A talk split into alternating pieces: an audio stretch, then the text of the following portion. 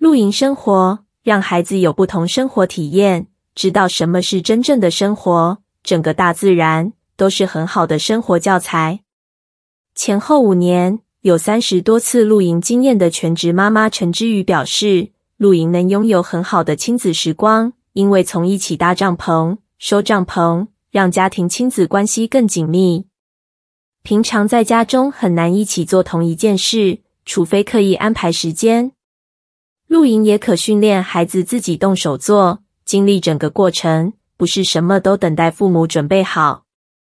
谈到自己喜欢露营的原因，陈之宇表示，是源于陪孩子骑滑步车时，认识一群运动的朋友，当中有些人爱露营，就邀请他和先生、孩子一起去。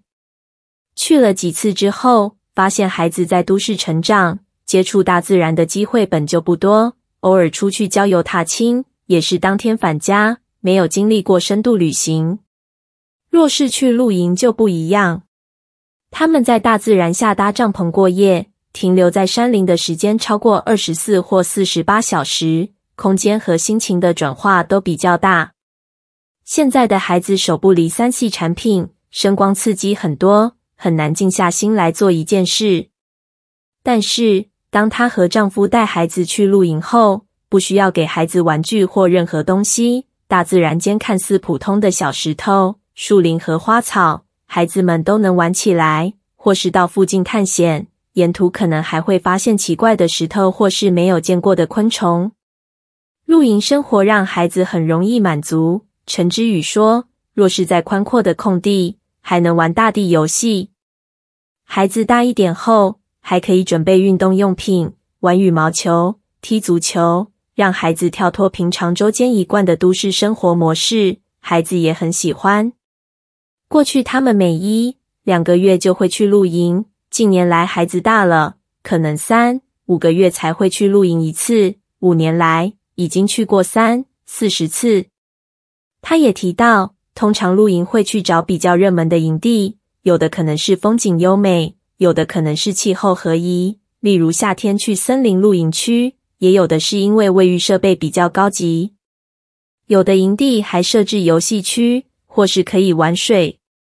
陈之宇说，他最难忘的是有一次车子要离开营地的时候，在海拔一千多公尺的高山上，突然电瓶没电，也没有办法发动车。由于是在五峰部落的山上，路窄又陡很难开。要找拖吊车也不容易，所幸当时还有两家朋友还没有离开，于是请朋友先把他和两个孩子载回家，好准备孩子隔天上课。先生则在山脚下的乡公所等待拖吊车，接上电瓶才开车回家。那天原本中午就可以离开，先生等到很晚才回到家。事后检讨，是因电瓶年限快到，没有特别留意。适逢冬天天气冷，车子更不容易发动。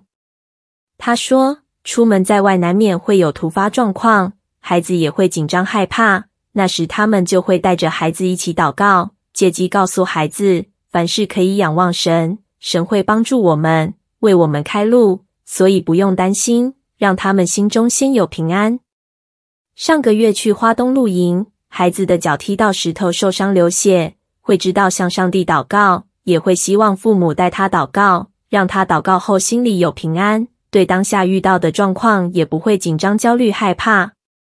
陈之宇说，他们曾经去山上，也到过海边露营，景致完全不同。每天看到的夕阳、云海的颜色、风景都完全不同，令人感叹上帝创造的奇妙。令他难忘的是，有一次去新竹拉拉山营区。山谷和山峰之间的风景很壮阔。他们也去过群山环绕的宜兰县南澳乡深山村落露营区，在广阔的草原看到的风景也很美。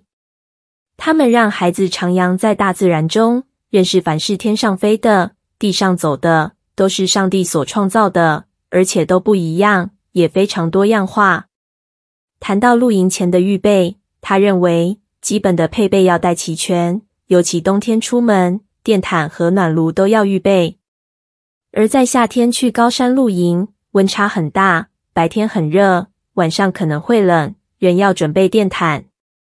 常备的感冒药、擦伤药品都要备齐，否则临时遇到状况，在偏远的地方要购买很不方便。车子要跑长途或是上山，出发前都要检查轮胎、电瓶和汽油是否足够。陈之宇说：“露营难免会与非基督徒相处，大家可能对信仰话题感到好奇。